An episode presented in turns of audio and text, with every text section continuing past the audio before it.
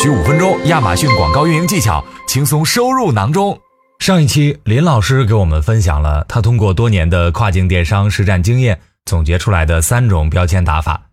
第一种是关键词标签打法，提高你的关键词流量；第二种是类目标签打法，提升你的类目流量；第三种标签是 ASIN 标签打法，提高你的 ASIN 底下的流量的推荐精准度。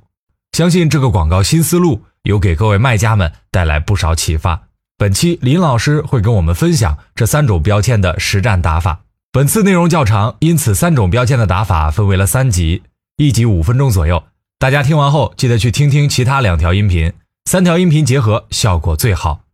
那接下来我们请林老师开始他的分享吧。首先，后台广告系统推荐的关键词和产品本身不相关的情况下，我建议你先开手动广告。啊，手动广告把正确的关键词或正确的标签打上去之后，注意精确匹配啊，或者词语匹配之后再投放。后当后台的标签变成你想要的那个标签之后，再投放自动广告。这一点切切注意，特别是对新卖家来说，你上来直接开自动广告的话，有可能。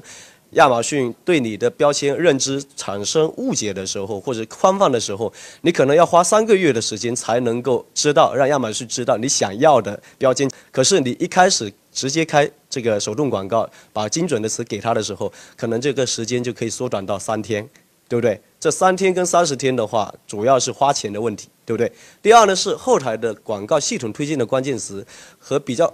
如果出现的是比较宽泛的情况下，这种情况下也不建议开手动呃自动广告，而应该先去把词找准，找准你的主推词。在这一点上面一定注意，如果出现比较宽泛的词，有很大的可能性是因为你在你的标题的最左侧出现了大词，比如说你最左侧是 monkeys dog bed 这种词，那么这这种词的话，亚马逊率先识别到的标签是 dog bed，针对 dog bed 它有可能会出现很多的这种。关键词的可能性，比如说 small dog bed 或呃 form memory dog bed，或者是 large dog bed。那只有比如说 large form memory dog bed 是你想要的，这种情况就是产生误解了。